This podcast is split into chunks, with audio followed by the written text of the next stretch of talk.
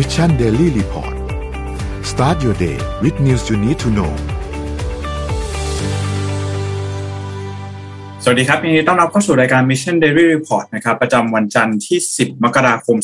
2565 นะครับอยู่กับพวกเรา 3 คนนะครับ สวัสดีพี่ปิ๊กแล้วก็สวัสดีพี่เอ็มนะครับ สวัสดีค่ะ ครับผมสวัสดีก็ครับตามมาตรการของทางภาครัฐเนาะหลังจากที่เมื่อวันศุกร์ที่ผ่านมานะครับ ทางศบคเองได้มีการออกเออ การออกประกาศปรับมาตรการควบคุมโควิด -19 เนาะวันนี้เราก็เลยกลับมา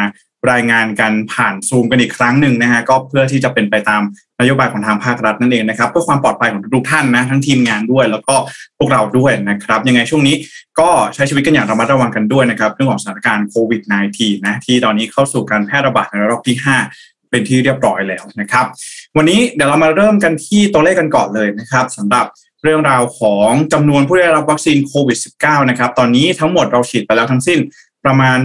100เอ่อ106 ล้าน3แสนกว่าโดสนะครับ ก็ถือได้ว่าเป็นเข็มที่ 1 อยู่ที่ประมาณ 51 ล้าน5แสนโดสนะครับ เข็มที่ 2 อยู่ที่ประมาณ 46 ล้าน8เอ่อ46 ล้าน8แสนโดสนะครับ แล้วก็เข็มที่ 3 8 ล้านโดสด้วยกันนะครับ เมื่อวานนี้สามารถที่ฉีดวัคซีนได้เพิ่มขึ้นประมาณ 3 8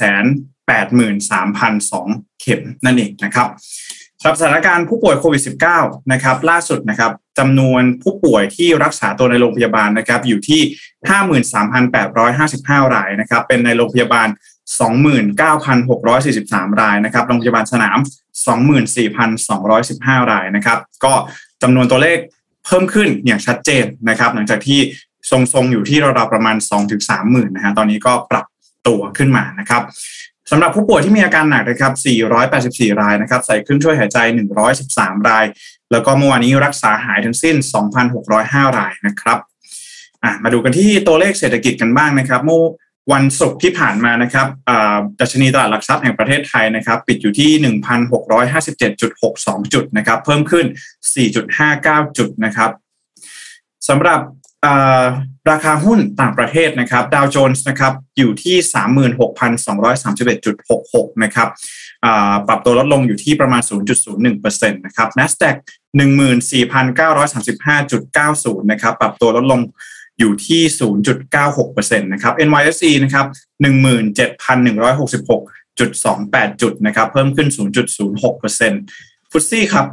7,485.28 จุดนะครับเพิ่มขึ้นประมาณ 0.47%นะครับแล้วก็ห้างเซ็ง23,493.38นะครับปรับตัวเพิ่มขึ้น 1.82%ด้วยกันนะครับสำหรับราคาน้ำมันดิบโลกนะครับ WTI crude oil นะครับอยู่ที่ 78.90 ดอลลาร์สหรัฐต่อบาร์เรลนะครับปรับตัวลดลงเล็กน้อยนะครับแล้วก็ Brent crude อยู่ที่ 81.75 ดอลลาร์สหรัฐนะครับต่อบาร์เรล ปรับตัวเล็กปรับตัวลงเล็กน้อยเช่นเดียวกันนะครับราคาทองคำนะครับ Gold Spot อยู่ที่1,796.55 เหรียญสหรัฐนะครับ ต่อออนซ์นะครับ ปรับตัวเพิ่มขึ้น 0.30%ครับ ขณะที่กระดานคริปโตเคอร์เรนซีนะครับ ยังปรับตัวลดลงอย่างต่อเนื่องนะครับ เมื่อคืนที่ผ่านมาบิตคอยน์ครับ ตอนนี้อยู่ที่ 41,722เหรียญสหรัฐนะครับ เอเธเรียมครับ3,115.65นะครับ Binance Coin นะครับ434.61นะครับ Solana 140.05นะครับ Cardano 1.16นะครับแล้วก็ Bitcup อยู่ที่9.33นะฮะปรับตัวลดลงต่อเนื่องเลยนะครับจากกระแสในช่วงนี้นะก็ต้องรอดูอีกครั้งหนึ่งว่า ราคาเหรียญคริปโตเคอร์เรนซีนะครับจะมีการปรับตัวเพิ่มสูงขึ้นอีกหรือไม่นะครับสำหรับ วันนี้น่าจะต้องเริ่มกันที่โควิด -19 ก่อนเลยนะฮะ หายไป 2 วันน่าจะต้องอัปเดตสถานการณ์กันนิดหนึ่งนะครับพี่เอ็มค่ะใช่ค่ะเอ่อพี่มีข่าวเกี่ยวกับเรื่องโควิด -19 แต่ว่าเป็นเรื่องของคนที่อยากจะติดโอมิครอน คือแปลกไหมคะว่าคนส่วนใหญ่เนี่ยก็คือพยายามที่จะไม่ติดโควิด -19 แต่ว่าในสหรัฐอเมริกาค่ะ มีคนบางกลุ่มอะค่ะ คิดว่าตัวเองควรจะไปตั้งใจติดโอไมครอน เพื่อที่จะเอาภูมิคุ้มกันค่ะ ทางนี้เนี่ยนิตยสารไทมส์ก็เลยรายงานออกมานะคะ เป็นผลเป็นสิ่งที่ผู้เชี่ยวชาญในแต่ละสาขาค่ะเขาออกมาตอบตอบคำถามที่ว่าควรจะตั้งใจไปติดเชื้อโอไมครอนหรือไม่ค่ะ คือ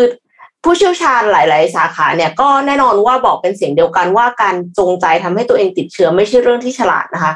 อากิโกะอิวาซากิ นักภูมิคุ้มกันวิทยาจากมหาวิทยาลัยเยล ซึ่งศึกษาเกี่ยวกับภูมิคุ้มกันไวรัสเนี่ย เผยว่าวิธีนี้เนี่ยมีปัญหาอยู่หลายประการ ประการแรกคือเราไม่มีทางรู้เลยว่าอาการป่วยจะรุนแรงแค่ไหน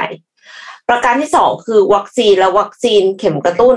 สามารถให้การปกป้องที่แข็งแกร่งอยู่แล้วนะคะไม่ได้จำเป็นว่าจะต้องมีเชื้อโอไมครอน เพื่อที่จะให้ตัวเองมีภูมิคุ้มกันที่แข็งแกร่งขึ้นหลังจากที่หาย ประการที่สามค่ะ ทุกๆการติดเชื้อเนี่ยสามารถสร้างโดมิโนเอฟเฟก ส่งผลกระทบร้ายแรงต่อบุคคลอื่น เพราะว่าเวลาที่เราติดเนี่ยเราก็ไปแพร่ให้คนอื่นอีกโดยเฉพาะอย่างยิ่งคนรอบตัวเรา คนใกล้ตัวแล้วก็คนที่เรารักนะคะ เมื่อคำนวณผลได้ผลเสียก็ชัดเจนมาก ว่าการที่ติดเชื้อเนี่ยมีความเสี่ยงมากกว่ามีประโยชน์ค่ะ จนถึงข้อมูลที่บ่งชี้ว่า คนที่ติดเชื้อสายพันธุ์โอไมครอนเนี่ยมีโอกาสเข้าโรงพยาบาลน้อยกว่าสายพันธุ์เดลต้าแล้วก็คนที่เข้ารักษาในโรงพยาบาลก็ไม่ป่วยหนัก เทียบกับระลอกก่อนหน้านี้ แต่มันอาจจะเป็นหายนะสำหรับคนที่ไม่ฉีดวัคซีน ผู้สูงอายุแล้วก็ผู้ที่มีความเปราะบางทางการแพทย์ซึ่งมีความเสี่ยงสูง แถมยังไม่มีการการันตีหนึ่งร้อยเปอร์เซ็นสำหรับทุกคนเช่นกันว่าจะปลอดภัย ถึงแม้ว่าคุณจะแข็งแรงดี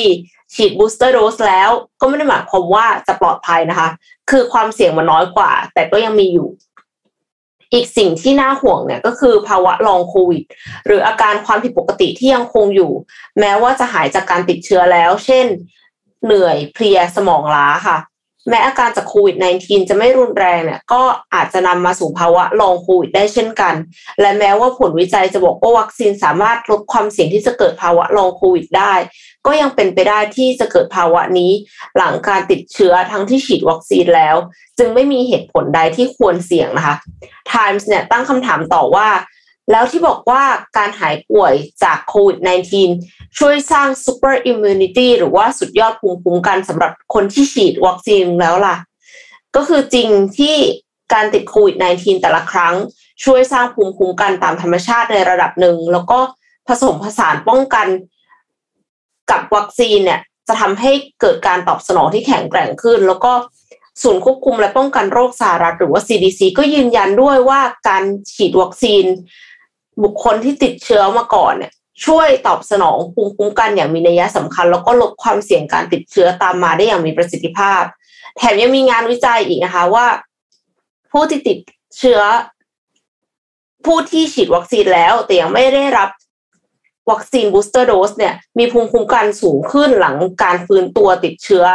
หลังฉีดวัคซีน แล้วก็มีงานวิจัย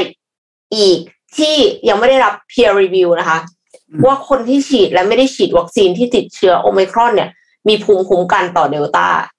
แต่ว่าเรื่องนี้จะจริงหรือเปล่า เดี๋ยว เดี๋ยวฟังคุณแจ็คพูดต่อนะคะ ก็คือว่ามันยังมีอีกเหตุผลหนึ่งนอกเหนือจากนั้นนะคะ ที่ไม่ควรตั้งใจให้ตัวเองติดเชื้อ เพราะว่าระบบสาธารณสุขจะรับไม่ไหวแล้วครับคือแน่นอนว่าถึงแม้ว่าตัวเองติดเชื้อแล้วอาจจะไม่ได้เป็นอะไรหนักแต่ก็ไม่แน่ว่าถ้าต้องเข้าโรงพยาบาล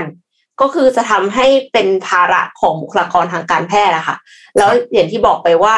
การติดเชื้อโอไมครอนเนี่ย เอ๊ะมันตกลงมันจะป้องกันการติดเชื้อเดลต้าได้หรือเปล่า อันนี้แจ็คมีข้อมูลอัปเดตใช่ไหมคะ ครับผมก็ต้องบอกว่าจริงๆแล้วปัญหาของ โรคโควิด -19 เนี่ยมันคือการแพร่ระบาดเนาะเพราะว่าเอ่ออย่างที่เราทราบกันดีว่าถ้าหากว่าสมมติเราติดเชื้อเนี่ยมันก็หมายความว่าการแพร่ระบาดมันยังไม่จบสิ้นลงเนาะแล้วเราก็มีโอกาสที่จะเอาเชื้อเนี่ยไปแพร่ให้กับคนอื่นได้อีกนะเพราะฉะนั้นแล้วจริง ๆ ทางที่ดีที่สุดเลยก็คือเราต้องทำยังไงก็ได้ไม่ให้เราเนี่ยติดเชื้อนั่นเองก็จะเป็นการร่วมด้วยช่วยกันในการป้องกันการแพร่กระจายของเชื้อโควิด -19 ด้วยนะฮะแล้วก็อีกอย่างเลยก็คือถ้าหากว่า ยังมีการแพร่ระบาดอยู่นะครับ มันก็จะส่งผลทำให้เกิดโอกาสในการกลายพันธุ์ของเจ้าเชื้อไวรัสโคโรนาตัวนี้นะครับ อย่างที่เมื่อวานนี้เนาะเรียกได้ว่าโซเชียลมีเดียนี่แตกเลยนะฮะมีหลายๆคนเนี่ยแชร์กันมาก ๆเลย แล้วก็คิดว่าน่าจะค่อนข้างให้ความสนใจแล้วก็มีความกังวลกับเรื่องของเดลต้าครอนนั่นเองนะวันนี้เดี๋ยวมาเล่าให้ฟังนะครับว่าจริงๆแล้วเดลต้าครอนเนี่ยข้อมูลล่าสุดนะครับเป็นอย่างไรกันบ้างเนาะก็ เมื่อวานนี้นะครับสำนักข่าวบลูมเบิร์กเองได้มีการรายงานนะครับว่านักทีมนักวิจัยนะครับที่ไซปรัสนะครับได้มีการค้นพบไวรัสโควิด ที่มีการรวมสายพันธุ์กันนะครับ ระหว่างโควิด -19 สายพันธุ์เดลต้าแล้วก็โอมิครอนนะครับ โดยผู้เชี่ยวชาญเนี่ยเขาเรียกสายพันธุ์นี้ว่าเดลต้าครอนนั่นเองนะครับ เนื่องจากว่ามี genetic signature นะครับ หรือว่าลายเซ็นทางพันธุกรรมเนี่ยเหมือนกับโอมิครอนภายในจีโนมของเดลต้านั่นเองนะครับ ทีนี้เนี่ยสิ่งที่เกิดขึ้นเลยก็คือว่าตอนนี้เนี่ยเป็นเพียงแค่รายงานจากทางด้านของมหาวิทยาลัยไซปรัสนะครับ โดยศาสตราจารย์ลีออนดิออสคอนทิคิสนะครับซึ่งก็เป็นหนึ่งในทีมที่กำลังเฝ้าจับตาดูเจ้าเดลต้าคอนในปัจจุบันนี้อยู่นะครับ โดยทีมวิจัยของเขานะครับ พบผู้ติดเชื้อไวรัสสายพันธุ์ผสมนี้แล้ว 25 รายนะครับ แต่ก็ยังระบุว่ายังเร็วเกินไปที่จะบอกว่าจำนวนผู้ติดเชื้อจะมีมากกว่านี้หรือไม่ หรือผลกระทบ จะเป็นอย่างไรบ้าง จากการติดเชื้อโควิด -19 สายพันธุ์ผสมนี้นะครับ ในอนาคตนะครับเราจะได้เห็นกับเราจะได้เห็นว่าสายพันธุ์นี้นะครับทำให้เกิดโรคอย่างไรได้บ้างนะครับ แล้วก็จะได้เห็นนะครับว่าจะสามารถแพร่กระจายได้เร็วกว่านี้หรือไม่นะครับ หรือจะกลายเป็นเพียงแค่สายพันธุ์ที่สามารถพบได้ทั่วไปนะครับ เมื่อเทียบกับสายพันธุ์หลักอย่างเดลต้าแล้วก็โอมิครอนนะครับ การก็พบสายพันธุ์เดลต้าครอนที่เกิดขึ้นในครั้งนี้นะครับ มันยังเป็นการพบ ท่ามกลางการแพร่ระบาดของเชื้อโควิด -19 สายพันธุ์เดลต้าแล้วก็โอมิครอนเป็นหลักอยู่นะครับ ซึ่งในตอนนี้ที่สหรัฐนะครับในยุโรปนะครับก็เป็นโควิด -19 สายพันธุ์โอมิครอนที่ในปัจจุบันยังคงเป็นสายพันธุ์หลักนะครับ ขณะที่ผู้เชี่ยวชาญนะครับหลาย ๆสำนักเองก็ได้มีการออกมาเปิดเผยความเห็นนะครับ หลังจากที่มีข่าวการค้นพบโควิด -19 สายพันธุ์ผสมที่มีชื่อว่าเดลต้าครอนนี้นะครับรายแรกนะครับคือคุณทอมพีคอกนะครับซึ่งเป็น นักไวรัสวิทยานะครับได้มีการออกมาเปิดเผยผ่านโซเชียลมีเดียของตนเองนะครับว่าสายพันธุ์เดลต้าครอนนะครับอาจจะเป็นอาจจะไม่ใช่สายพันธุ์ก็ว่าได้นะครับ อาจจะเป็นเพียงแค่ contamination หรือว่าการปนเปื้อนในห้องแลบซึ่งโดยปกติแล้วนะครับ ก็ถือว่าเป็นเรื่องที่สามารถเกิดขึ้นได้นะครับ ไม่ใช่เรื่องที่ผิดแปลกแต่อย่างใด เพียงแต่ว่าการปนเปื้อนส่วนใหญ่แล้วอาจจะไม่ถูกนำมารายงานให้เป็นข่าวเท่านั้นเองนะครับ ก็เลยจึงทำให้ทำไม เหตุผลที่ว่าทำไมสายพันธุ์เดลต้าคอนถึงกลายเป็นข่าวที่หลาย ๆ คนให้ความสนใจในปัจจุบันนี้นะครับ อีกข้างหนึ่งก็คืออคุณเอริกโทโพนะครับ ซึ่งเป็นนักวิทยาศาสตร์การแพทย์นะครับ ก็ออกมากล่าวว่าบางทีเนี่ยไม่แน่นะครับ สายพันธุ์เดลต้าคอนเองอาจจะไม่ใช่สายพันธุ์ใหม่เลยด้วยซ้ำนะครับ อาจจะเป็นเพียงแค่เขาเรียกว่าเป็นแคเรียนนะครับ หรือว่าเป็นเพียงแค่ข่าวที่ออกมาเพื่อให้ผู้คนเนี่ยตื่นตระหนกตกใจนะครับ แล้วก็สำหรับ ความเห็นของตัวเขาเองเนี่ยระบุว่าอาจจะยังไม่ต้องมีความจำเป็นที่จะต้องระมัดระวังเจ้าสายพันธุ์นี้เนี่ยมากจนเกินไปนะครับ ก็สำหรับตอนนี้นะครับยังไม่มี official name นะครับหรือว่าชื่ออย่างเป็นทางการที่โดยปกติแล้วเนี่ยจะเป็นทางด้านของ WHO ที่ออกมาประกาศชื่อใช่ไหมฮะเดลต้าโอมิครอนอัลฟาต่างๆนะครับ ตอนนี้ยังไม่มีชื่อ official นะครับยังไม่มีชื่ออย่างเป็นทางการ แล้วก็ตอนนี้ก็จะต้องรอ ทางด้านของ WHO หรือว่าหน่วยงานที่เกี่ยวข้องเนี่ยนะครับ เฝ้าติดตามแล้วก็ออกมาเปิดเผยข้อมูลอย่างเป็นทางการอีกทีหนึ่งนะคือตอนนี้เนี่ยยังไม่ได้มีการออกมาประกาศข้อมูลจากทาง WHO แต่อย่างใดนะครับ เพราะฉะนั้นแล้วในตอนนี้อาจจะจับตาดูไว้ก่อนสักนิดนึงแต่ว่าอย่าเพิ่งตื่นตระหนกตกใจกันจนเกินไปนะครับ ผมว่านี่แหละนะฮะทำให้เราได้รู้เลยว่าจริงๆแล้วเรื่องของโควิด -19 เนี่ยมันยังมีความไม่แน่นอนสูงมากๆนะครับ แล้วก็อะไรๆเนี่ยก็ยังจะสามารถ เกิดขึ้นได้อีกนะครับ การลดการแพร่ระบาดลดการติดเชื้อเนี่ยก็จะช่วยลดความเสี่ยงในเรื่องของการเกิดเชื้อไวรัสกลายพันธุ์ได้อีกด้วยนะครับ เพราะฉะนั้นแล้วช่วงนี้นะฮะก็ต้องโฟกัสไปที่การแพร่ระบาดของโอมิครอน แล้วก็เดลต้ากันเป็นหลักนะครับอืมค่ะเออพี่ปิ๊กบอกว่าชื่อสายพันธุ์เนี่ยกับทรานส์ฟอร์เมอร์อันดีเซปติคอนป่ะคะพี่ปิ๊กอะไรของมันนะมันจะอย่างเงี้ย ชื่อประมาณเนี้ย อืมครับ อันเดี๋ยววันนี้มีสแตทมาเล่าให้ฟังนะครับ วันจันทร์มีสแตทเหมือนเดิมนะครับมาไปดูสแตทกันว่าสัปดาห์นี้มีอะไรน่าสนใจบ้างนะครับ อันแรกครับจากการที่รัฐบาลจีนเนี่ย ประกาศเขาเรียกว่าใช้คำว่ากวาดล้างเนาะกวาดล้างบรรดานักขุดเหมืองบิตคอยทั้งหลายนะครับ เมื่อปีที่แล้วเนี่ยก็ทำให้ปัจจุบันนี้เนี่ยlandscape ของการขุดบิตคอยน์เนี่ยมันมันมันเปลี่ยนไปเยอะมากนะครับ กลายเป็นว่าตอนนี้เนี่ย ประเทศที่มีการขุดมากที่สุดกลับกลายเป็นสหรัฐอเมริกาที่เรารู้ว่าเขาไปเขาไปขุดกันที่เท็กซัสกับอาริโซนาเป็นหลักนะครับ เนื่องจากค่าไฟที่นั่นถูกนะครับคือคือการวัดค่าปริมาณการขุดบิตคอยน์เนี่ยเขาวัดจากสิ่งที่เรียกว่า hash rate ก็คือปริมาณพลังงานที่ใช้นะครับสหรัฐอเมริกาเป็นอันดับหนึ่งคาซัคสถานเป็นที่สองนะครับ อันดับสามคือรัสเซียนะครับสามประเทศหลักนี่ที่เขาไปไปขุดกันอยู่นะครับ เดี๋ยวจะมีเรื่องคาซัคสถานเล่าให้ฟังต่อจากเรื่องนี้มันเกี่ยวข้องกันด้วยนะครับน่ะ step ต่อมานะครับ เราเคยได้ยินคำว่า Bitcoin ATM ไหมค่ะอืมที่กดครับกดบิตคอยน์ออกได้จากอ่าตู้ไปซื้อไปกดอะไรได้เลยนะครับ อ่า ตอนนี้เขาเรียกว่าอะไรนะ Market Share ของการตั้งตู้ Bitcoin ATM นะครับครับก็ที่สหรัฐอเมริกาเป็นหลักนะครับ อันดับหนึ่งก็คือทิ้งห่างเลยแหละ ก็คือสองประมาณสองหมื่นห้าพันกว่าตู้นะครับ อันดับสองคือยุโรป อันดับสามคือเอเชียสี่ South America นะครับโอเชียเนียก็ยังมีแอฟริกายังมีแต่น้อยมากนะครับอะต่อมาครับ ช่วงโควิด -19 ที่เขานับหนึ่งปีย้อนหลังนะครับ ไม่ไม่ใช่ต่อเยียต่อเยียปฏิทินนะเขานับช่วงสิบสองสิบสองเดือน roll up นะเขานับตั้งแต่ Q4 2019จนถึงสิ้น Q3 2021นะครับ ก็เขาวัดการเติบโตทางเศรษฐกิจว่าประเทศไหนเนี่ย อ่าเป็น winner กับ loser นะครับ ก็ไอร์แลนด์ครับไอร์แลนด์ในช่วง 12 เดือนพีเดียนนั้นน่ะเศรษฐกิจของไอร์แลนด์บวก 22.3เปอร์เซ็นต์นะครับ ชิลีบวก 10.4 ชิลีที่เราก็เป็นห่วงว่าเศรษฐกิจจะไม่ดีนะเขาก็ยังอ่าโอเคนะครับ นอร์เวย์โปแลนด์สวีเดนไล่ๆกันนะครับ3เปอร์เซ็นต์2เปอร์เซ็นต์นะครับ ส่วนคนที่หนักที่สุดเลยคือสเปนนะครับ6ลบ6.6แล้วก็โปรตุเกสนะครับรองลงมาลบ3.2ครับ ต่อมาครับปุ๊บอีกอันหนึ่งหรือพี่ใส่ภาพซ้อนในอันหนึ่งโทษทีอีกอันหนึ่งครับ ต่อมา ถ้านับราคาหุ้น20ปีแล้วคนบอกว่าถ้าใครถือหุ้น Apple ไว้20ปีเนี่ยจะได้บวก41,000ไอ้45,000กว่าเท่าใช่ไหมครับถ้านับจากปี2001นะครับ แต่จริงๆแล้วเนี่ย Apple ไม่ใช่หุ้นที่สูงที่สุดนะครับ อืมถ้านับย้อนหลัง20ปี หุ้นที่สูงที่สุดคือ Monster Monster คือบริษัททำเครื่องดื่มครับอืม ที่มีโลโก้เป็นรูปเหมือนกับตัว M แต่ว่าเป็นรอยรอยเล็บปีศาจอะไรอย่างเงี้ยเนาะครับหุ้น Monster ในรอบ 20 ปีนะครับ ถ้า M ถือไว้วันนั้นหนึ่งบาท 20 ปีผ่านไป M จะมีตังค์อยู่หนึ่งบาทนั้นจะกลายเป็นหนึ่งแสนหนึ่งหมื่นกว่าบาทโอ้โหนะครับหนึ่งแสนหนึ่งหมื่นหนึ่งพันกว่าบาทคือหนึ่งแสนกว่าเท่าใช่ครับ Monster คือหุ้นที่มีมูลค่าสูงสุดย้อนหลัง 20 ปีอืมแล้วก็ถ้าเราไปที่สหรัฐอเมริกานะคือสหรัฐอเมริกาเป็นหลัก ถ้าไปดูในร้านสะดวกซื้อหรือซูเปอร์มาร์เก็ตนะครับ ประมาณประมาณนะ ถ้าจะสาขาใหญ่ๆหน่อยนะประมาณยี่สิบเปอร์เซ็นต์นะครับ เป็นของ Monster ยี่ห้อเดียวถือว่าเยอะมากนะครับสำหรับ drink นะ drink แล้วคุณมีที่คนเดียวใน shelf ร้านสะดวกซื้อยี่สิบเปอร์เซ็นต์เนี่ยที่ตอนแรกพี่เห็นตอนแรกพี่เห็นข่าวพี่ก็ยังไงว่าจริงหรือเปล่าวะแต่มันก็ผ่านๆตาใช่ไหม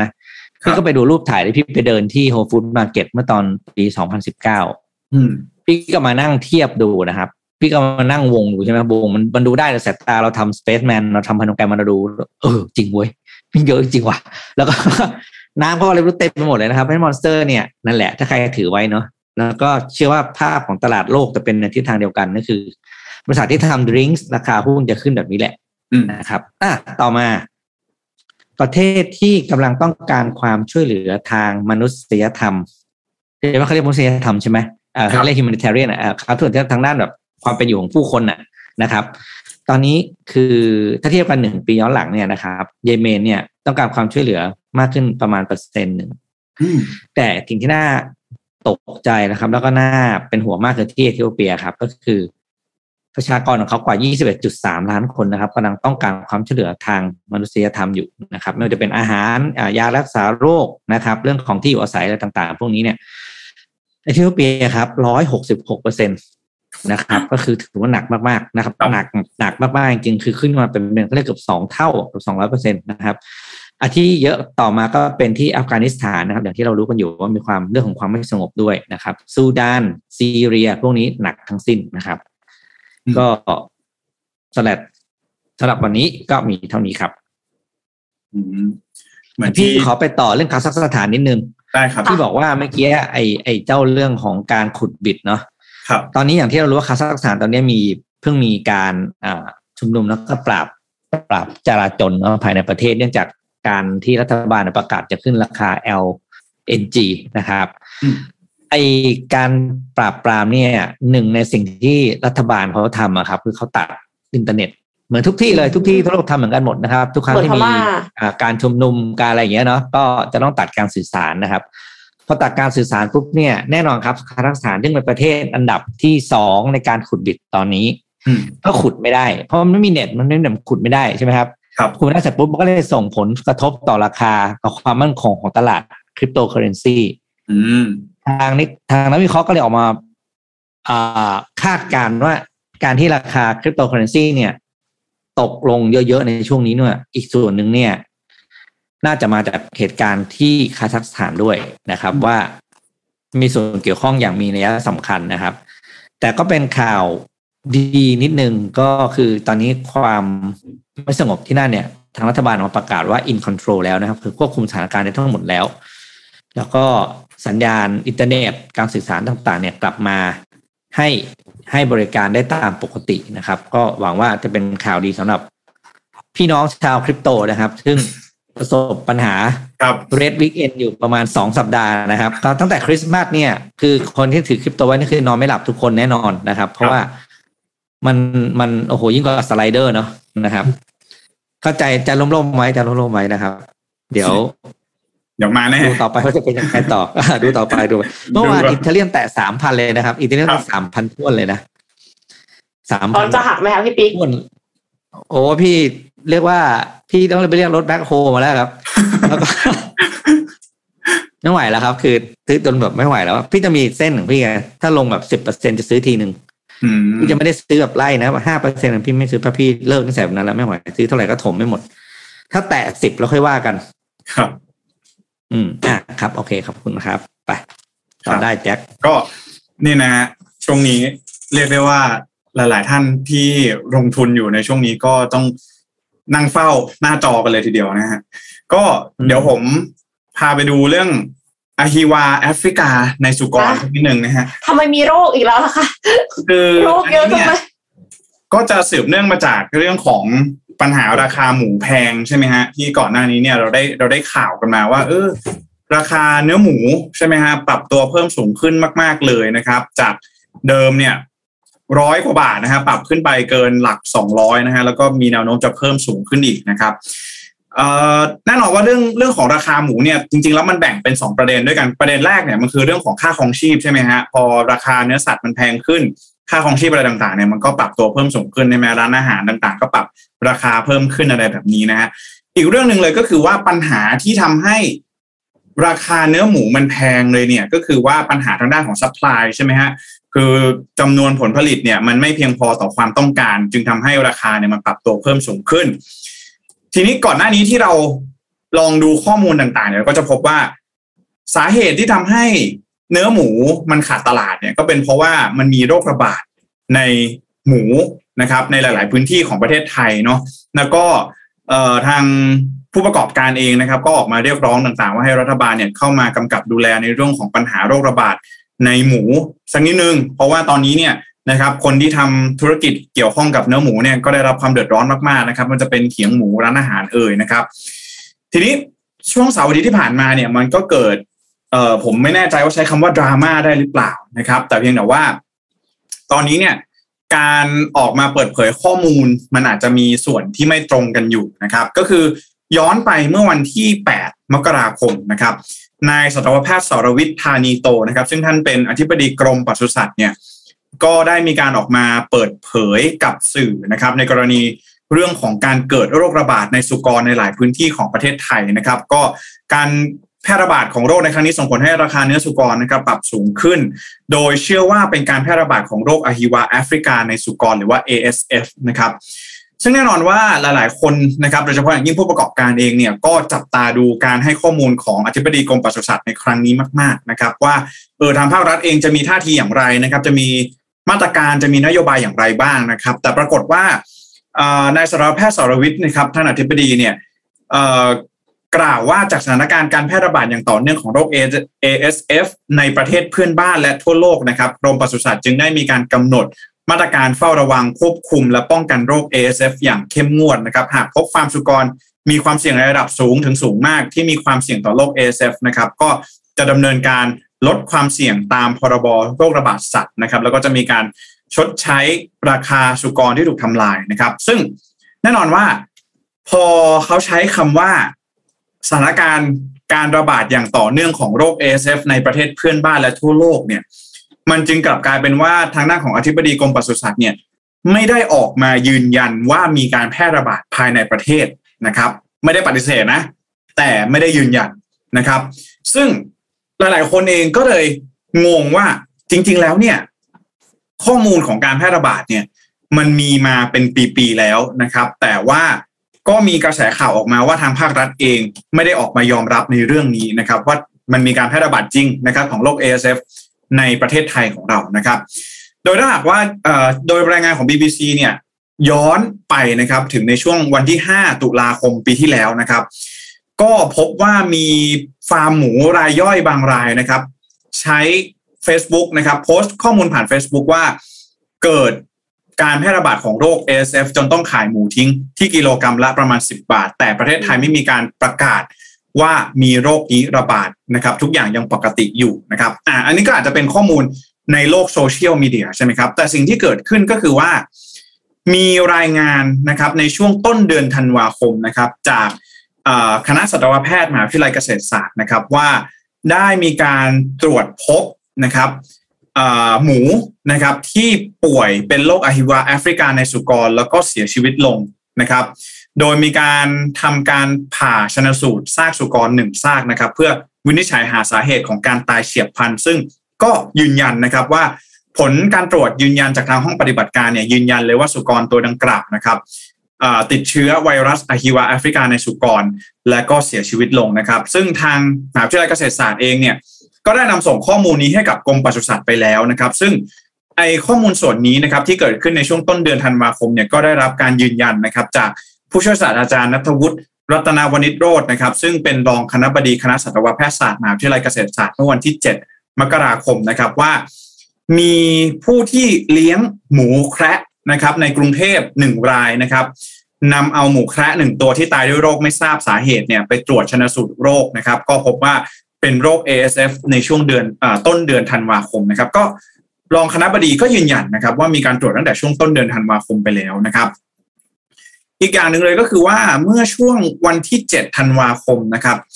มีหนังสือฉบับหนึ่งออกมานะครับ จากภาคีกหบดีสัตวแพทย์แห่งประเทศไทยนะครับ ซึ่งเป็นการรวมตัวกันของคณะบดีคณะสัตวแพทยศาสตร์นะครับของ 14 สถาบันในประเทศไทยนะครับได้มีการออกมายื่นหนังสือนะครับ ส่งหนังสือถึงกรมปศุสัตว์นะครับ โดยหัวข้อเรื่องเนี่ยก็คือ เรื่องข้อห่วงใยต่อสถานการณ์โรคระบาดและการควบคุมโรคในสุกรนะครับ โดยในหนังสือนี้เนี่ยนะครับมีการระบุนะครับว่า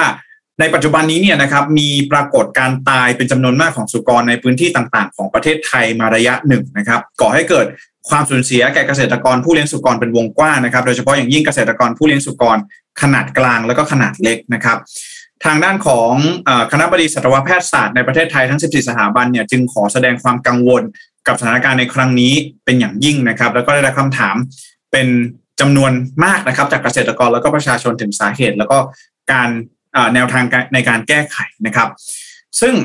แน่นอนว่าการตรวจวินิจฉัยโรคโดยหน่วยงาน และก็สถาบันศึกษาสัตวแพทย์ในประเทศไทยพบเชื้อนะครับ ยืนยันนะครับว่าพบเชื้อไวรัสอะฮิวาแอฟริกาในสุกรนะครับ ในซากสุกรที่ส่งชนสูตรโรคนะครับ แล้วก็ได้รายงานในการตรวจพบต่อกรมปศุสัตว์ตามข้อกำหนดของพรบโรคระบาดสัตว์ ปี 2558 ไปแล้วนะครับ ก็ทางด้านของภาคีคณะบดีคณะสัตวแพทยศาสตร์แห่งประเทศไทยก็ขอให้กรมปศุสัตว์ พิจารณาดำเนินการตามขั้นตอนเพื่อควบคุมโรคอย่างเร่งด่วนนะครับ เพื่อไม่ให้เกิดความเสียหายรุนแรงแก่เกษตรกร แล้วก็อุตสาหกรรมการเลี้ยงสุกรในประเทศไทยนะครับ แล้วก็ พร้อมที่จะสนับสนุนทางวิชาการแก่หน่วยงานที่เกี่ยวข้อง เพื่อให้การแก้ไขเป็นไปอย่างมีประสิทธิภาพ และยั่งยืนสร้างความน่าเชื่อถือ แล้วก็ภาพลักษณ์ที่ดีของวิชาชีพสัตวแพทย์แห่งประเทศไทยนั่นเองนะครับ แต่ว่าหนังสือฉบับนี้เนี่ย ลงวันที่เจ็ดนะฮะก็ก็เลยเกิดคำถามขึ้นมานะฮะว่าในตอนนี้เนี่ย ที่เอ่อราคาเนื้อหมูที่ปรับตัวเพิ่มสูงมากขึ้น เพราะว่าโรคระบาดเนี่ยทำไม ภาครัฐเองถึงยังไม่ออกมายืนยันว่าพบการแพร่ระบาดภายในประเทศนะครับ ซึ่งในส่วนนี้นะครับทางด้านของ BBC เองก็ได้มีการออกมาเปิดเผยด้วยเช่นกันนะครับว่าจากการให้ข้อมูลเพิ่มเติมของนายสัตวแพทย์สรวิทย์นะครับอธิบดีกรมปศุสัตว์เนี่ยยังอธิบายให้เห็นภาพชัดขึ้นนะครับ ว่าถ้าหากว่าประเทศใดนะครับมีการประกาศการระบาดของโรค ASF หรือว่าอะฮิวาแอฟริกาในสุกรเนี่ย ตามหลักแล้วก็จะต้องรายงานต่อองค์การโรคระบาดสัตว์ระหว่างประเทศนะครับ ซึ่งจะถูกขึ้นบัญชีแดงนะครับ แล้วก็เป็นลิสต์ห้ามส่งออก แต่ถึงห้ามส่งออกนะครับจนกว่าจะสามารถควบคุมการแพร่ระบาดได้นะครับ ซึ่งการที่องค์การโรคระบาดสัตว์ระหว่างประเทศจะคืนสถานะให้นะครับ ก็จะใช้เวลาเป็นระยะเวลาอีกหลายปีนะครับ อาจจะถึงในช่วงปี 2570 ถึงปี 2573 ก็เป็นไปได้นะครับ ซึ่งแน่นอนว่านี่ก็อาจจะเป็นอีกหนึ่งสาเหตุที่ว่าทำไมทางภาครัฐเองอาจจะยังไม่กล้าที่จะประกาศว่ามีการแพร่ระบาดของโรคอาฮิวาแอฟริกา ในสุกรในประเทศไทยของเราแล้วหรือเปล่านะฮะก็ถือได้ว่าเป็นเรื่องที่ค่อนข้างคาใจนะครับ เชื่อว่าหลาย ๆ คนเนี่ยผู้ประกอบการเองหรือว่าใครที่ติดตามข่าวสารเรื่องนี้กันอย่างใกล้ชิดเนี่ยก็น่าจะงง ๆ ว่าเอ๊ะทำไมเมื่อหลักฐานเนี่ยมันเห็นกันอยู่นะฮะชัด ๆ เลยนะครับทำไมถึงยังไม่มีการประกาศ ยืนยันนะฮะก็ต้องรอทางกรมปศุสัตว์เนี่ยออกมายืนยันอีกทีนึงนะฮะว่าเพราะเหตุใดอะไรทำไมถึงไม่ออกมาประกาศการแพร่ระบาดในครั้งนี้นะครับ ก็ผู้ที่ได้รับความเดือดร้อนนะผมว่าเป็นฟาร์มขนาดกลางขนาดเล็กนี่แหละเพราะว่าสุดท้ายแล้วเนี่ย พอเจอโรคระบาดไปขาดทุนเนาะเขาก็ถ้าปัญหานี้ยังไม่ได้รับการแก้ไขนะครับ ก็อาจจะเปลี่ยนไปทำอย่างอื่นน่าจะดีกว่านะครับ แล้วก็นั่นแหละฮะภาครัฐก็ต้องเข้ามาช่วย ดูแลกันอย่างเร่งด่วนเลยนะครับ แล้วก็ต้องชี้แจงข้อมูลอย่างชัดเจนกับประชาชนกันต่อไปนะครับ ก็จับตาดูเรื่องของสถานการณ์นะครับ โรคระบาดในหมูกันต่อไปนะครับ ว่าจะมีท่าทีอย่างไรนะครับค่ะ พอมีโรคระบาดเยอะขนาดนี้นะคะ มันก็เลยกลายเป็นว่าเราก็เหมือนกับต้องกลัวการใช้ชีวิตนอกบ้านตลอดเลยอะไม่ว่าจะเป็นเรื่องโควิด -19 หรือว่าโรคอื่นๆนะคะไข้หวัดใหญ่ก็ด้วย คือล่าสุดอะมีผู้ ที่ติดเชื้อทั้งไข้หวัดใหญ่แล้วก็โควิด -19 เนี่ยเสียชีวิตแล้วนะคะ อายุ 87 ปีที่เปรู ก็คือไม่ใช่เรื่องเล่น ๆ เลยนะคะ น่ากลัวมาก ทีนี้พอเราใช้ชีวิตอยู่ในบ้านกันมากขึ้น เราก็วิดีโอคอลกันตลอดใช่ไหมคะ ตอนนี้เราก็วิดีโอคอลกันอยู่เนาะแล้วหลายๆ คนก็ใช้ประชุมซูม แต่ทีนี้เนี่ยการที่เราประชุมซูมหรือว่าวิดีโอคอลเนี่ยมันก็เสียอรรถรสบางอย่างไป เพราะว่าเราก็รู้สึกว่าเราก็ไม่ได้นั่งอยู่ตรงนั้น ข้างๆอีกคนนึงใช่ไหมคะแล้วเวลาที่ในคนในครอบครัวเนี่ยต้องอยู่ห่างกัน มันก็ยิ่งแห้งแล้งกันไปใหญ่ แต่ว่าล่าสุดค่ะ Portal M เนี่ยเปิดตัวเครื่องโฮโลแกรมในบ้านค่ะ เพื่อที่จะพูดคุยกับเพื่อนผ่าน 3D ค่ะ อืมถ้า Star Wars อย่างเงี้ยพี่ใช่ใช่ก็คือเคยดู Star Wars เวลาที่ประชุมกันเนี่ยแบบโฮโลแกรมใช่ไหมคะ แต่ว่าอันนี้เนี่ยเขาอยู่ในกล่อง หมายความว่าอ่าอย่างที่เห็นเลยคือถ่ายตัวเองเนี่ยอยู่ที่หนึ่งแล้วเสร็จแล้วก็คือไป display โฮโลแกรมอีกที่หนึ่งซึ่งเมื่อก่อนเนี่ยมันเป็นโฮโลแกรมแบบใหญ่ก็คือเป็นแบบเหมือนกับตัวจริงอะไซส์เท่าตัวคนนะคะ แต่ว่าตอนเนี้ยเขาพัฒนาออกมาให้มันเหลือเล็ก ๆ แล้วเพราะว่าพอเหลือเล็ก ๆ เนี่ยมันก็พกพาสะดวกใช่ไหมคะแล้วก็ใช้ในบ้านได้ อันนี้ชื่อว่า Portal M ค่ะ Portal M เนี่ยมีลักษณะเป็นกล่องสี่เหลี่ยมกระทัดรัดนะคะ โดยที่ถอดแบบออกมาจาก Portal Epic Portal Epic ก็คือไออันใหญ่นั่นแหละ ภายในตัวเครื่อง Portal M เนี่ยจะมีแผง LED จำนวนมากค่ะ คอยยิงลำแสงจากทุกทิศทางออกมาทำให้เกิดภาพโฮโลแกรมที่มีความลึกเสมือนจริง สมจริง คือมันสมจริงกว่าแบบดูผ่านแท็บเล็ตดูผ่าน ดูผ่านจอมือถืออย่างเงี้ยค่ะ สามารถแสดงท่าทาง โต้ตอบได้แบบเรียลไทม์แต่ว่าถ้าเรียลไทม์ก็คือหมายความว่ามันไม่ใช่ดูวิดีโอเนาะก็คือมีอีกคนหนึ่งอะเขากำลังยืนพูดกับเราอยู่จริงๆมันถึงจะเรียลไทม์กรณีที่ผู้ใช้ต้องการสนทนากับเครื่องปลายทาง Portal M เนี่ยจะมีกล้องวัดระยะบริเวณด้านหน้าที่สามารถคำนวณความลึกของภาพได้ด้วย AI ค่ะ พร้อมทั้งไมโครโฟนและลำโพง เพื่อให้สามารถติดต่อพูดคุยโต้ตอบกับปลายทางได้ ฟีเจอร์ทั้งหมดเนี้ยจะช่วยให้คุณสามารถ พูดคุยได้อย่างมีอรรถรสเรากับเพื่อนมานั่งอยู่ข้างๆเลยทีเดียวค่ะ นอกจากนี้ Portal M เนี่ยยังไม่ได้เป็นเครื่องแค่แสดงภาพโปรแกรมเพื่อการติดต่อสื่อสารเพียงอย่างเดียว แต่ยังมีคุณสมบัติอื่นๆ เช่น การเล่นเกมในมุมมองแบบ 3D การเรียนออนไลน์ผ่านสื่อ 3D หรือการนำมาใช้จัดแสดงงานศิลป์ NFT ที่ตัวเองเพิ่งซื้อมาก็ได้เช่นกันค่ะ เออ อันนี้น่าสนมีมีเยอะใช่ไหมคะแจ๊ค แสดงว่าซื้อมันจะได้จับต้องได้ไงพี่เอ็มดูเหมือนจับต้องได้นิดนึงอะไรอย่างนี้ โอเค คือจริงๆแล้วมีคลิปอีกคลิปหนึ่งอะเขาแบบ display แบบเหมือนกับเป็นตู้ปลาปลาทองอะเล่นกับหมาได้ด้วย คือหมายความว่าแบบหมานอนนอนอยู่แล้วเสร็จแล้วก็แบบว่าเปิดตู้ปลาขึ้นมาหมาก็ตื่นเต้นเลยเงี้ย แต่โอเค week ที่แล้วเราปลาทองขับรถ week นี้เราเอาปลาทองมาเล่นกับหมาเลยใช่ไหมพี่ใช่ใช่ปลาทองนี่มีมีหลาย utilities มีมีประโยชน์เยอะมากนะคะ แล้วก็ทั้งหมดเนี้ยสามารถควบคุมได้ผ่านหน้าจอสัมผัสของเครื่อง Portal M หรือผ่านแอปพลิเคชัน Portal Beam บนสมาร์ทโฟนก็ได้คือมันสะดวกมากเลย เพราะว่ามันควบคุมบนสมาร์ทโฟนก็ได้แปลว่า นั่นก็คือเราอยู่ไกล แล้วเราก็ควบคุมที่บอกว่าเปิดปลาทองให้หมาดูที่บ้านเนี่ยก็เล่นกับหมาได้เหมือนกันอะไรอย่างเงี้ยค่ะ ตอนนี้ Portal M เนี่ยยังอยู่ในขั้นตอนการพัฒนา แต่ว่าคาดว่าจะเผยโฉมเครื่องตัวจริงให้ได้ชมกันภายในเดือนมีนาคมนี้ค่ะ ถ้าทำได้จริง ๆ เนี่ยก็คือเป็น gadget ที่อเนกประสงค์แล้วก็ wow มากๆเลยนะคะ ผมว่าพวกอีเวนต์ต่างๆ เนี่ย อันนี้น่าสนเลยนะ คือตัวจริงเนี่ยไม่ต้องมาก็ได้ แต่ว่าเป็นโฮโลแกรมมาแทนเท่าคนจริงเดี๋ยวเราไม่ได้พูดถึง MDR on stage ใช่ปะก็ต้องเกริ่นนิดนึงเกริ่นนิดนึงครับเพราะจริง ๆ แล้ว อ่าเดี๋ยวเข้าเข้า MDR on stage เลยแล้วกันก็คือ จริงๆแล้ววันนี้นะครับ ย้ำเตือนอีกทีหนึ่งว่าวันนี้จะเป็นวันสุดท้ายสำหรับการเข้าร่วมกิจกรรมเนาะแล้วก็สำหรับใครที่ยังไม่ได้รายงานตัว อ่า ใช่ทั้งสองสองครบถังประเภทเลยนะสี่สิบสี่สิบคนที่ร่วมกิจกรรมใช่ไหมฮะ แล้วก็อีกหกสิบคนที่ได้ สิทธิ์ไป Mission is coming to you นะครับก็อย่าลืมวันนี้วันสุดท้ายนะครับ 16นาฬิกาตรงเนาะทั้ง 2 ช่องทางเลยนะครับ ไปร่วมสนุกไปยืนยันสิทธิ์กันนะครับ ต้องบอกงี้ก่อนว่า ตอนนี้เนี่ยนะเราใส่ดอกจันเอาไว้แล้วนะครับ ก็ต้องบอกก่อนว่าตอนนี้เรากำลังอยู่ในช่วงของการประเมินสถานการณ์เนาะซึ่งถ้าหากว่า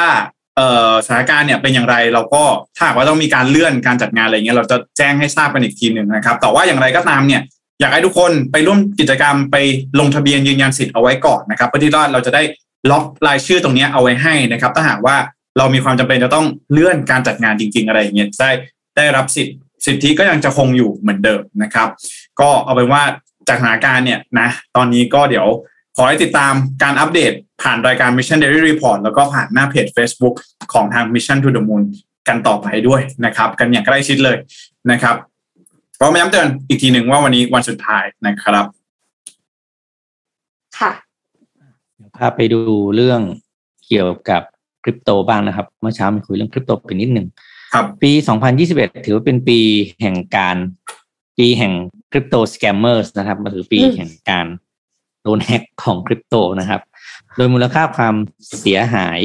ของเคสที่เกิดขึ้นรวมแล้วเนี่ย มีมูลค่าถึงหนึ่งหมื่นสี่พันล้านเหรียญสหรัฐนะครับ ซึ่งเพิ่มขึ้นจากปีสองพันยี่สิบเนี่ย ถึงเจ็ดสิบเก้าเปอร์เซ็นตนะครับ โดยคริปโตถึงเรียกว่าคริปโตเทฟเนี่ยเนาะก็เกิดขึ้นเยอะครับ โดยหลักๆ เนี่ย มันมาจากสิ่งที่เราคาดการณ์อยู่นะที่เขาเรียกว่ารักพูนะครับ รักพูเนี่ยก็คือการที่เปิดออกเหรียญอะไรขึ้นมาเนาะแล้วก็ เป็นเขาบอกเป็นเป็นเป็น special purpose project นะครับ เสร็จแล้วเปิดปุ๊บก็หายไปเลย แล้วก็เอาเงินของนักลงทุนที่คิดว่ามันน่าจะดีเนี่ยหายไปหายไปด้วยนะครับสิ่งที่เป็นข่าวคือฮาที่สุดเลยน่าจะเป็นเรื่องของเหรียญในเหรียญสควอตเกมอะที่เป็นเกมใช่เอ้ยสควอตเกมใช่ไหมที่เป็นเรียนแบบจากหนังมา ใช่ครับอ่าสควิตไม่สควอตขอโทษสควิตเกมแล้วก็เอ่อ หายไปเลยคือแบบอะไรก็ไม่รู้ว่ามาถึงแบบไม่กี่วันแล้วเนี่ยนะครับ คือลักษณะแบบนั้นนะครับ คือก็จะลงอะไรก็ดู foundation มานิดนึงคือจะบอกคริปโตเนี่ยมันเป็นสิ่งที่ที่ไม่มีพื้นฐานเลยเนี่ยก็ไม่ใช่นะ มันก็มีหลักๆที่มันตัวที่มันเป็นตัว main นะที่เขาไม่ใช่ไม่ได้เรียกว่าเป็น alternative coin นะคือตัวหลักๆก็มีอยู่ที่เราเห็นอยู่ที่เราเอามารายงานข่าวส่วนมากน่าจะเป็นตัวหลักถูกไหมครับ จะเป็น อะไรนะ BTC Ethereum Solana อะไรพวกนี้จะเป็นไม่โซลูน่าใช่ไหมลูน่าไม่โซลาโซลาน่าเออโซเออโซลาน่าเออนั่นมันลดก็พวกนี้ฟาวเดชันมันมีอยู่ เพราะนั้นเนี่ยก็ใครที่จะลง alternative coin ก็ขอให้ระวังนะครับ แล้วก็ปีนี้ก็คาดการณ์ว่ายังจะมีเพิ่มขึ้นเรื่อยๆด้วย อืมอืมต้องต้องเหมือนผมมีเพื่อนที่ลงทุนในพวก GameFi อะไรเงี้ยผมก็ไปถามว่า เอ๊ะ แบบจะลง GameFi เนี่ย มันจะต้องทำอย่างไรบ้างอะไรอย่างนี้ใช่ไหมฮะเพื่อนบอกว่าอย่างแรกต้องอ่านดูสิ่งที่เขาเรียกว่า white paper white paper เนี่ย ผมคิดว่าเหมือนหนังสือชี้ชวนเวลาเราลงลงทุนอะไรอย่างเงี้ยนะฮะคือมันจะบอกเลยว่า เหรียญที่มันจะสร้างขึ้นมาในเกมนี้เนี่ย มันจะมี utility อะไรบ้างนะครับ ในอนาคต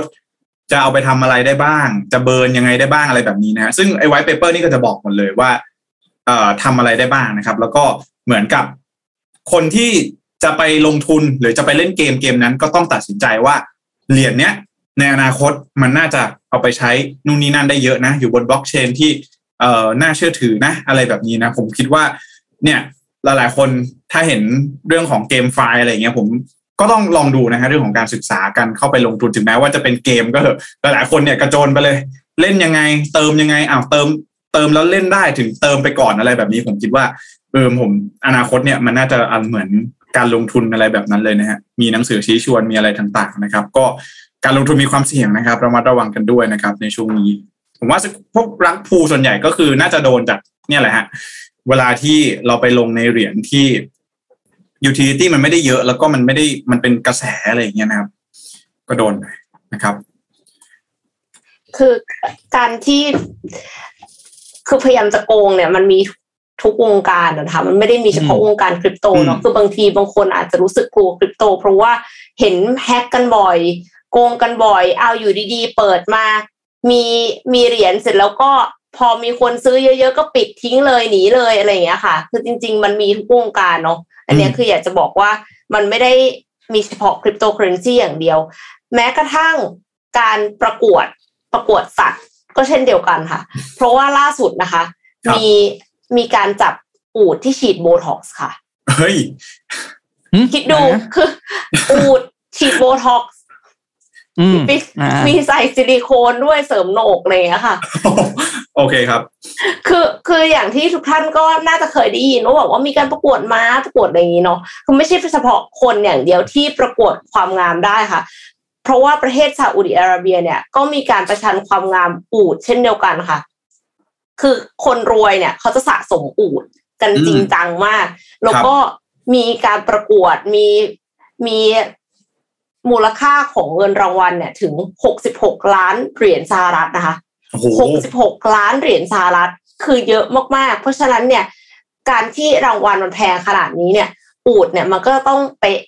ต้องสมบูรณ์แบบนะคะ ต้องมีกรอบหน้าแบบนี้นะคะ ต้องมีหนกสวยแบบนี้ ดังนั้นเนี่ย มันก็เลยมีการโกงกันเกิดขึ้นค่ะ แน่นอนขนาดคนเสริมความงามได้ทำไมอูฐจะเสริมความงามไม่ได้คะเจ้าของอูฐเนี่ยก็พาอูฐไปฉีดโบท็อกซ์นะคะ เพื่อที่จะให้ผิวพรรณเต่งตึง บางรายเนี่ยใส่ซิลิโคนในโหนกอูฐให้ทรงสวย หรือว่าย้อมสีขนให้เป็นตามที่ตรงตัวเองต้องการค่ะ คืออูฐเนี่ยก็คงทรมานพอสมควรเนาะเพราะว่าปกติอยากสวยก็อาจจะต้องทนเจ็บนะคะ แต่อันนี้คืออูฐไม่ได้อยากจะสวยเองแต่เจ้าของอยากให้อูฐสวยนะคะ กรรมการเนี่ยเขาก็ต้องพยายามที่จะ ที่จะสกรีนว่าอูดตัวไหนเนี่ยของจริง อูดตัวไหนเนี่ยสัญญกรรมนะคะ หมายถึงว่ามีการเสริมความงามมาแล้วอะไรเงี้ยเขาก็ใช้เครื่องเอ็กซเรย์ใช้โซน่าดีไวซ์นะคะ แบบคลื่นอะไรเงี้ย เพื่อที่จะตรวจสอบรวบรวมได้ทั้งหมดหนึ่งร้อยสี่สิบเจ็ดคดี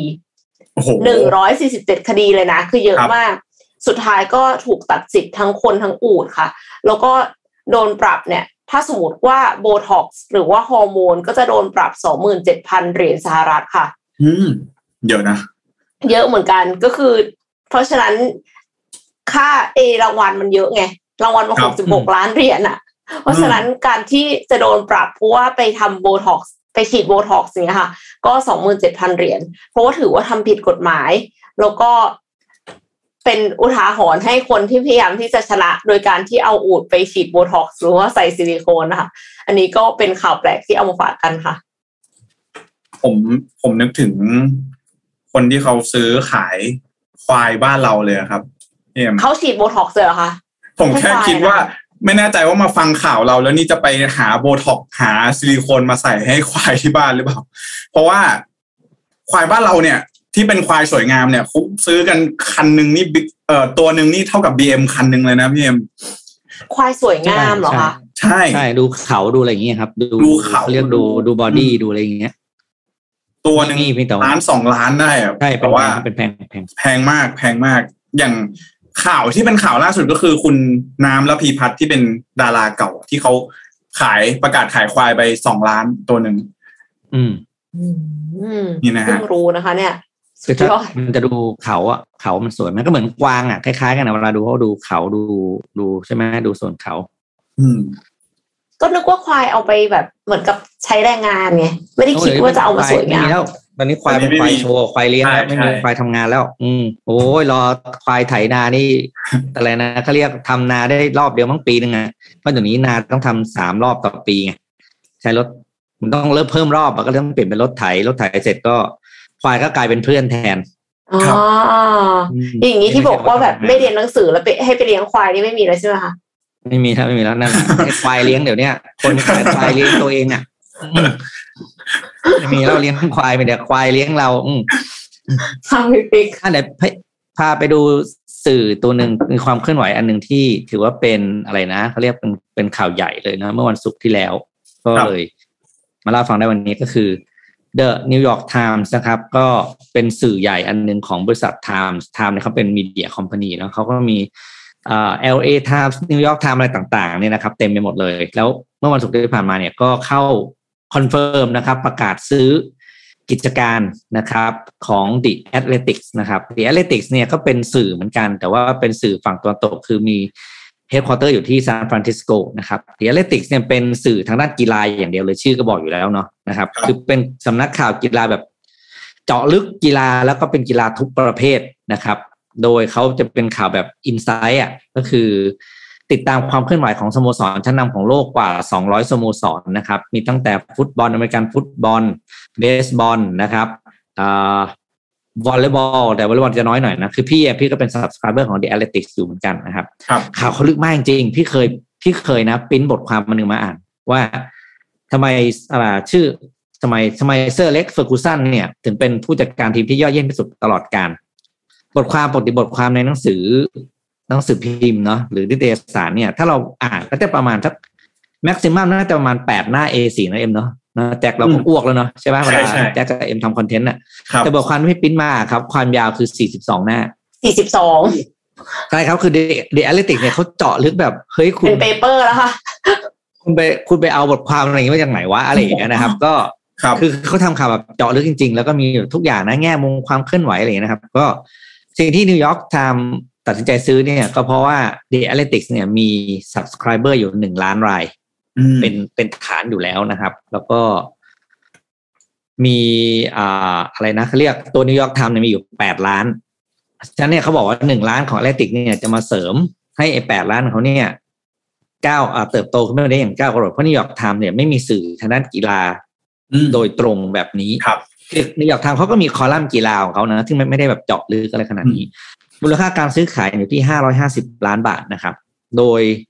สิ่งที่เกิดขึ้นก็คือ วันที่ประกาศซื้อเนี่ย หุ้นของ New York Times เนี่ยตกลงทันที เพราะว่าอะไรครับ เพราะว่าแอ l ติกทุกวันนี้เนี่ยแอ l ติกเนี่ยยังขาดทุนอยู่นะครับ ซึ่งทาง New York Times เองก็ยอมรับว่าอ่ามันจะยังขาดทุนแล้วก็กระทบกับงบการเงินรวมของ New York Times ไปสักระยะหนึ่งนะ เพราะว่าแอ l ติกเนี่ยตอนนี้ไม่ได้กำไรนะครับ โดยขาดทุนอยู่ห้าสิบล้านเหรียญในปีที่ผ่านมานะครับ จากรายได้หกสิบห้าล้านเหรียญขาดทุนไปห้าสิบห้าล้านเหรียญนะครับ แต่ว่าอย่าลืมว่า The Athletic เนี่ยเพิ่งตั้งมาไม่นานนะครับ Athletic เนี่ยเพิ่งตั้งมาปีสองพันสิบหกนี่เอง แล้วก็สื่อที่เพิ่งตั้งได้ห้าปี แล้วมี subscriber หนึ่งล้านคนเนี่ย โดยเป็นเพศ เพศ subscription นะครับ คือจ่ายเงินทุกคนเนี่ยถือถือว่าเยอะนะทำบอกว่าเนี่ยคือสิ่งที่ทีนี้เขาอยากได้คือโอ้อยากเยอะมากครับเยอะมาก คือจ่ายเงินนี่แบบไม่ไม่ใช่ถูกนะปีหนึ่งที่พี่จำไม่ผิดปีหนึ่งร้อยกว่าเหรียญนะโอ้โหครับเออได้ติ่งปีร้อยกว่าเหรียญพี่เพิ่งจ่ายตังค์พี่จำไม่ได้เท่าไหร่ ก็นี่แหละครับ ก็แล้วโดยที่ทางพี่รู้ข่าวนี้จากจากอีเมลของแอตเลติกก็แจ้งมาเขาเป็นคนแรกที่ส่งมาถึงเรานะเราก็เป็นคนที่บอกเนี่ยเขามีข่าวดีจะมาบอกนะเขา เขาถูกซื้อไปแล้วโอ้ยข่าวดีตรงไหนวะอ๋อโอเค ก็โอเคแหละ ดีใจด้วยอะไรอย่างเงี้ยเพราะว่าเขาจะได้เหมือนกับอะไรนะครั้งแรกเหมือนเขาได้ทีมทำการตลาดของ New York Times มาช่วยไงครับเขาทำให้ตัวตัวตัว business ของ Athletic เนี่ยน่าจะน่าจะไปได้ไกลกว่านี้เยอะนะครับ ใครที่ยังไม่รู้จัก The Athletic นะให้ข้อมูลเพิ่มนิดนึงก็คือปัจจุบันนี้เนี่ยมีนักเขียนประจำอยู่ 450 คนนะครับครับมีพอดแคสต์ออกทุกเดือนนะครับมีในพอดแคสต์มีอยู่ 150 ช่องนะครับ ในของ The Athletic อย่างเดียว เยอะมากนะครับ แล้วก็ร้อยห้าสิบช่องร้อยห้าสิบช่องคือมันมีรายการมันเยอะนะรายการอย่างเงี้ยนะครับฟุตบอลทีมหนึ่งอะลีกหนึ่งก็ต้องมีสิบทีมเนี่ยที่อย่างน้อยที่เขามาทำเป็นรายการได้แล้วเขาทำกีฬาอยู่สองร้อยกว่าทีมนะครับแล้ว content เขาเยอะจริง ๆ นะครับ ซึ่งถึงคิดว่า asset ตรงนี้แหละที่ New York Times อยากได้ครับโอเคครับ ไปเรื่องอื่น ก็เดี๋ยวไปดูกันที่ City Group นะครับ City Group ออกนโยบายนะครับ no jab no job นะครับ ไม่ฉีดไม่มีงานทำนะครับ เดือนเส้นตายนะครับเดทไลน์วันที่ 14 มกราคมนะครับ คือ City Group เนี่ยกลายเป็นบริษัทใน Wall Street บริษัทแรกนะครับ ที่ออกมาตรการการฉีดวัคซีนที่เข้มงวดนะครับ ถ้าหากว่าพนักงานนะครับไม่ยอมเข้ารับวัคซีนต้านโควิด -19 ภายในวันที่ 14 มกราคมนี้นะครับ จะยุติสัญญาจ้างงานในสิ้นเดือนนี้นะครับ นอกจากว่าจะได้รับการยกเว้นทางการแพทย์นะครับ หรือว่าทางศาสนาเท่านั้นนะครับ ก็ตอนนี้นะครับ ถือว่าเป็นอย่างที่ผมบอกไปเนาะเป็นบริษัทแรกใน Wall Street นะครับซึ่งตอนนี้นะครับพนักงานของ City Group นะครับมากกว่า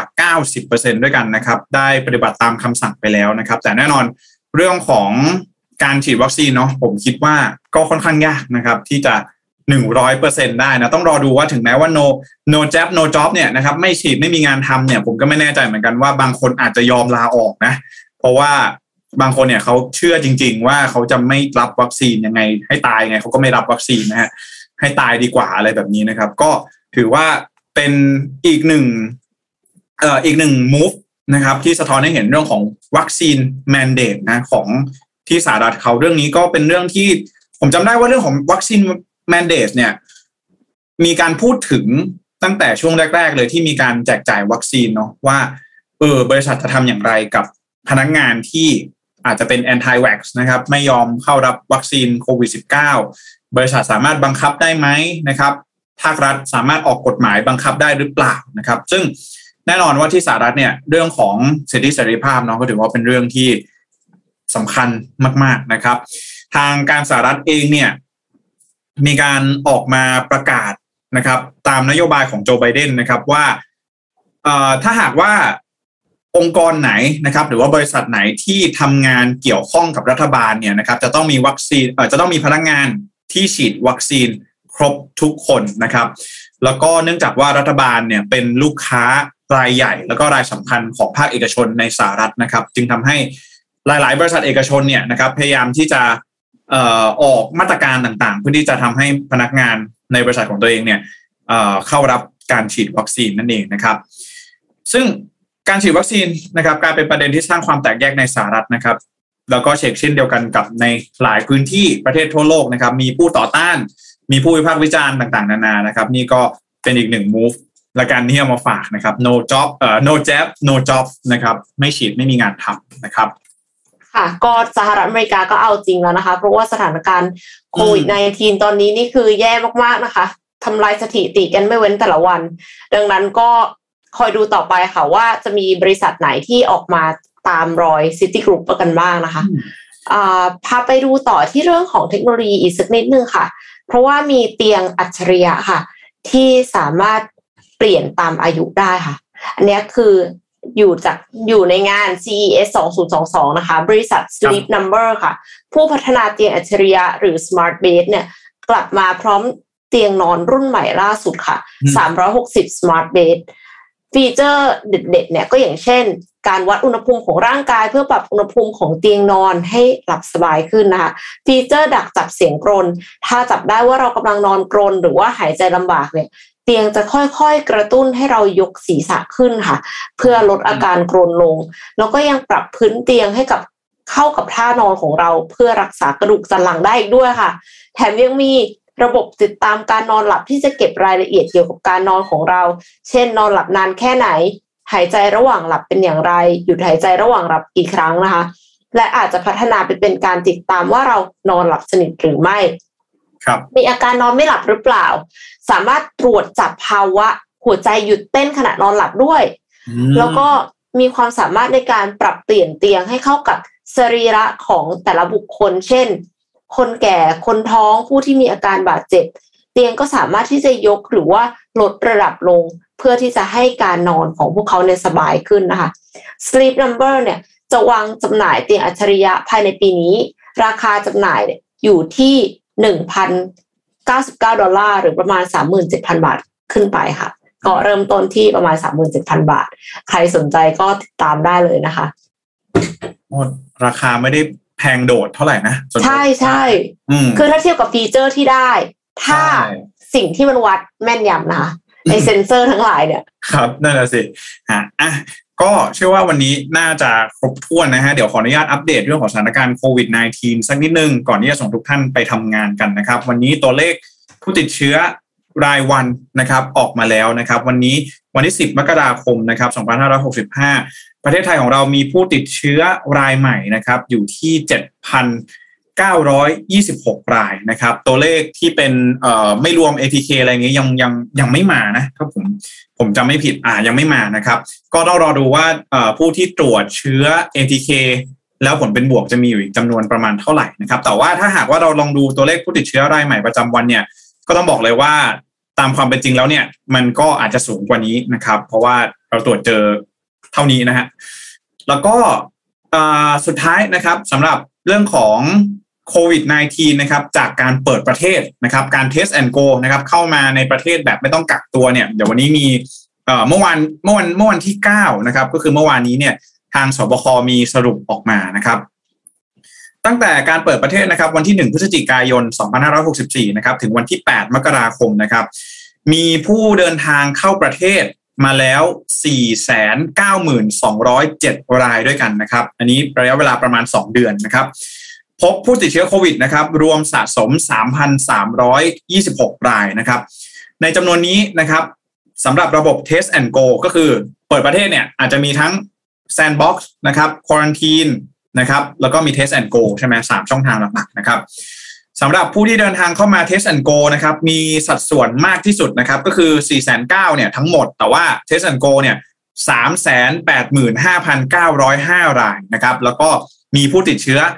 2,172 รายด้วยกันนะครับ ในรอบตั้งแต่วันที่ 1 ถึงวันที่ 9 มกราคมนะครับ ผู้ที่เดินทางมาจากต่างประเทศนะครับ แล้วก็มีการตรวจพบเชื้อโควิด -19 เนี่ยอันดับที่1นะครับมาจากประเทศสหรัฐอเมริกานะครับอันดับที่ 2 รัสเซียนะครับอันดับที่ 3 คาซัคสถานนะครับอันดับ 4 อินเดีย แล้วก็อันดับที่ 5สหราชอาณาจักรนะครับ ก็ เห็นได้ชัดนะครับ ตัวเลขของผู้ที่เดินทางเข้ามาในระบบ Test and Go เนี่ยเยอะมากๆนะครับ ถือได้ว่าเป็นอีกหนึ่งปัจจัยแล้วกันนะ ก็ว่าเวลาเราเปิดให้เดินทางเข้าประเทศแบบไม่ต้องมีควอรันทีนเนี่ยก็ได้รับความสนใจมาก ๆนะครับก็ประมาณนี้นะครับ เอามาอัปเดตกันหลังจากที่ในช่วงนี้นะครับสถานการณ์โควิด -19 กลับมาเป็นที่น่าจับตามองอีกครั้งหนึ่งนะครับ ก็ขออนุญาตพวกเราสามคนนะครับ ขออนุญาตส่งทุกท่านไปทำงานนะครับ ก็ขอ ขอบคุณนะครับ SCB นะครับผู้สนับสนุนแสนใจดีของเรานะครับ อยู่กับเรามานานมาก แล้วก็ขอให้อยู่กับพวกเราต่อไปนานๆนะครับ แล้วก็ขอบคุณนี่เลยนะครับเดวองเทนะครับ premium skincare for men นะครับผิวหน้าดูดี หน้าดูเด็ก ใครก็เดาอายุไม่ถูกนะครับ ภายใต้แนวความคิด Future Biotechnology นะครับ for Men Skin หาซื้อได้ทาง e-commerce ทุกช่องทางนะครับ Shopee Lazada JD Central V Love Shopping แล้วก็เว็บไซต์ www.devonte296.com นะครับสุดท้ายนี้ขอพวกเราสามคนนะครับ ขอขอบพระคุณทุกๆท่าน ทั้งที่มารับชมรับฟังรายการ Mission Daily Report ในทุกเช้านะครับ แล้วก็สัญญาว่าจะหาข่าวดีๆ มีสาระมาเสิร์ฟให้กับทุกๆ คนในทุกๆวันนะครับสำหรับงานแฟนมิตก็ใกล้เข้ามาแล้วนะครับ แต่ก็อย่าลืมเรื่องของการจับตาดูสถานการณ์กันอีกทีหนึ่งนะครับ ว่าจะมี การเปลี่ยนแปลงอะไรยังไงชิงตั๋วไว้ก่อนค่ะ ชิงตั๋วไว้ก่อนวันนี้วันสุดท้ายใช่ครับ ยังไงชิงตั๋วเอาไว้ก่อนนะครับ ยังไงวันนี้พวกเราสามคนส่งทุกท่านไปทำงานสำหรับเช้านี้นะครับ Have a good day นะครับเราพบกันในวันพรุ่งนี้ สวัสดีครับ สวัสดีค่ะ Mission Daily Report start your day with news you need to know